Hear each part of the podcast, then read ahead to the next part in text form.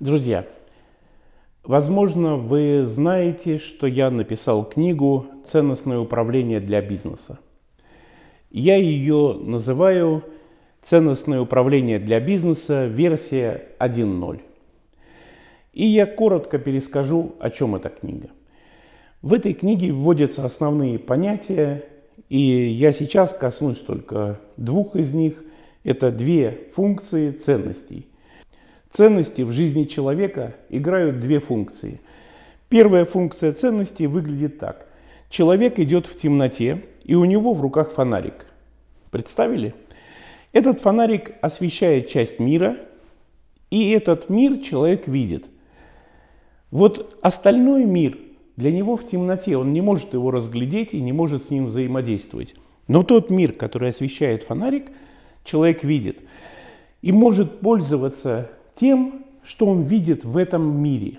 Вот, фу, э, вот ценности делают то же самое. Они делают часть мира видимым. От того, какая у вас сложилась система ценностей, зависит, что вы замечаете. Один человек замечает проблемы, другой замечает возможности. Один человек замечает подлость, другой замечает любовь. Первая функция ценностей – сделать для вас часть мира видимым. Это очень важно, потому что важно не только, что вы замечаете, важно, что вы пропускаете. Когда мы объединяемся с другими людьми, когда мы формируем команду, очень важно, чтобы наши фонарики немного пересекались. Тогда мы будем понимать друг друга. И еще важнее, чтобы наши фонарики дополняли друг друга. Тогда мы в команде замечаем больше, чем каждый поодиночке. Понимаете? И фонарик нам формируют родители. Первый и, и главный как бы вектор фонарика нам закладывают родители. Они говорят нам, причем далеко не всегда словами, они говорят нам, что важно в этой жизни – Одних родителей учат использовать любую возможность, других родителей учат следовать э, данному слову. Разные родители дают разные вектора. Потом человек начинает формировать вокруг этого вектора э, дополнительные ценности. Он читает книги, общается с друзьями, с учителями, с наставниками и формируется фонарик. После Э, мы с этим фонариком идем всю жизнь. Есть несколько э, событий, которые могут полностью изменить наш взгляд на жизнь. И одно из этих событий – это жуткий личностный кризис. Это когда человек выбрасывает свой фонарик и говорит, не надо, ты завел меня в тупик, и приобретает новый. Но часто какой фонарик будет следующим, неизвестно. Большинство людей, проходя через преобразующий кризис, получали лучший фонарик. Но при этом сколько раз я не предлагал им выкинуть этот второй, чтобы получить третий, никто не согласился. Люди не хотят снова проходить через кризисы. А, о фонарике говорить можно много, об этом написана целая книга, как вы знаете, и я скажу только еще одно. Если два человека, ну, допустим, Э, совладельцы бизнеса или супруги или друзья. Если два человека имеют фонарики, которые пересекаются в какой-то степени, то прогноз их отношений скорее положительный. Если два человека, супруги, друзья, э, партнеры, имеют фонарики, которые перестали соприкасаться, перестали, э, перестали пересекаться, то прогноз для отношений скорее отрицательный. Теперь вопрос, как фонарики начинают пересекаться? Краткий вариант ответа в результате разговоров. Мы для того, чтобы наши системы ценностей начали пересекаться, для того, чтобы мы начали друг друга понимать, должны разговаривать снова и снова. Если мы хотим выстроить отношения, если мы хотим выстроить команду, мы должны снова и снова разговаривать. Другого способа я не знаю. Возможно, он есть, я его не знаю. Вторая функция ценностей э, визуализируется через такую историю. Помните, Витязь на коне едет по дороге Камень, на камне написано налево пойдешь, коня потеряешь, направо пойдешь, жизнь потеряешь. Вопрос, какую дорогу выберет Витязь? Не говорите мне назад или прямо, потому что это история про другое. Чуть позже мы ее тоже обсудим. Есть две дороги. Налево коня потеряешь, направо жизнь потеряешь. Какую дорогу выберет Витязь? Правильный ответ – ту, которая соответствует его системе ценностей – а что это значит? Это значит, если мы с вами определим систему ценностей другого человека или свою, или своей компании, то предсказать будущее не составляет труда. Если вы знаете систему ценностей другого человека, то вы можете предсказать его будущее. Собственно говоря, в этом состоит, э, состоят э, мои собеседования. Я разговариваю с кандидатом, определяю, какой у него фонарик, что он видит в этом мире, и определяю, какие выборы он будет совершать. Тем самым своему заказчику я передаю историю о том, не какое было прошлое у человека, а каким будет его будущее. На своих собеседованиях я могу определить, каким будет будущее у того или иного человека.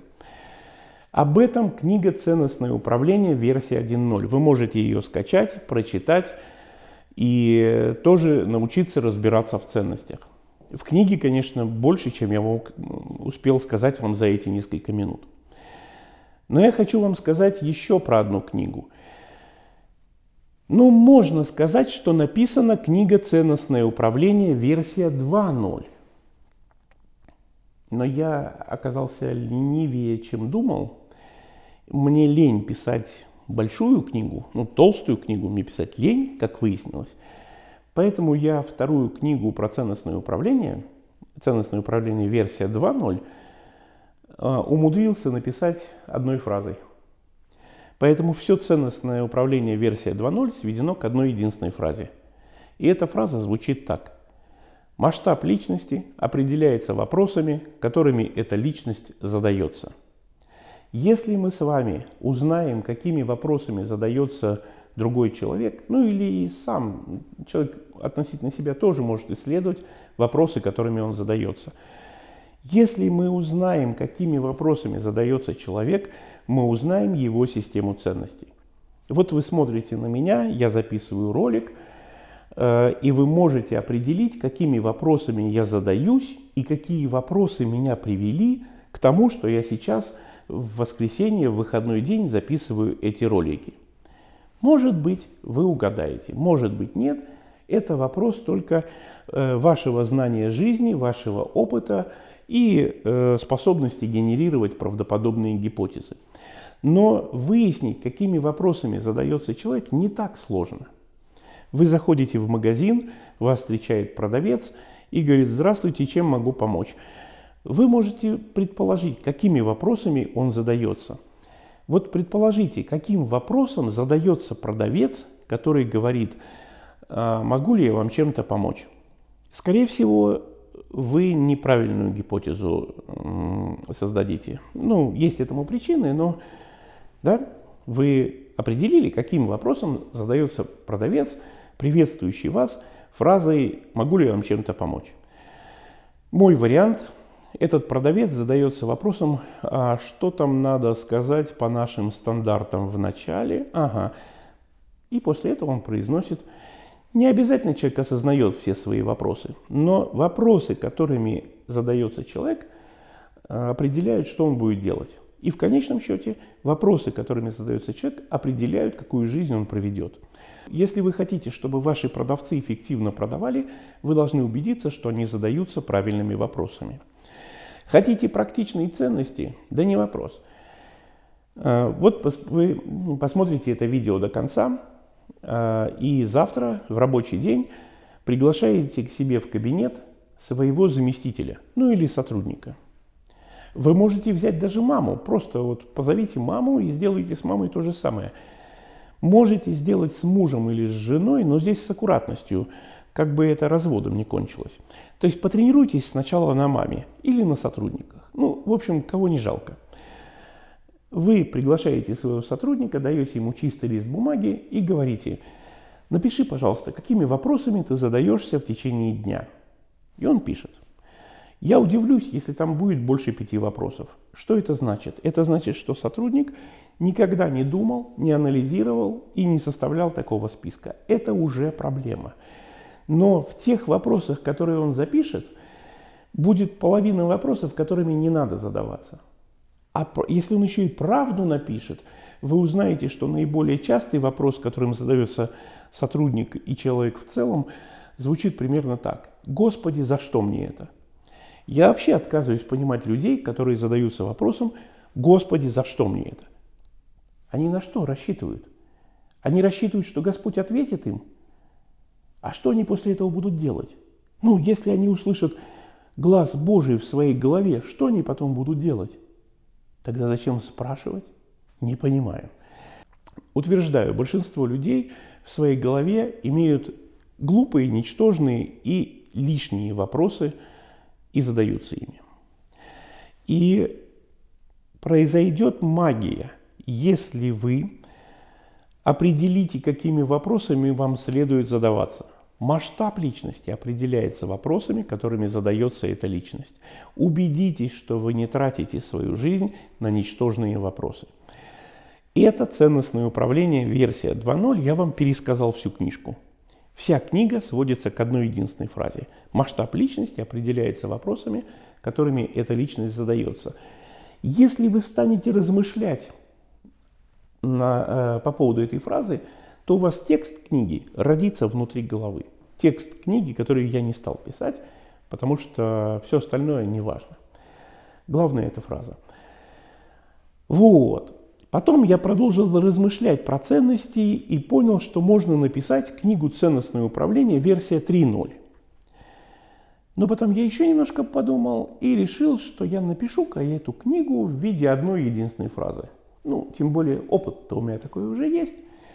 Поэтому книга «Ценностное управление» версия 3.0 одной фразой звучит так. Твой бизнес – твои правила. Или Твоя семья – твои правила. Или твоя жизнь – твои правила. За каждым из этих правил стоит та или иная ценность. Часто правила конфликтуют между собой точно так же, как конфликтуют ценности. Но об этом подробно написано в книге «Ценностное управление. Версия 1.0». Ну вот, смотрите, за короткое время, несколько минут, меньше 10 минут, вы узнали все три книги про ценностное управление. Так сказать, трехтомник – Ценностное управление версия 1.0, ценностное управление версия 2 и 3.0. Э, ну, не знаю, напишу ли версию 4.0, пока не решил. Пока еще не знаю, что можно было бы дополнительно сказать о ценностях. Это все о ценностном управлении.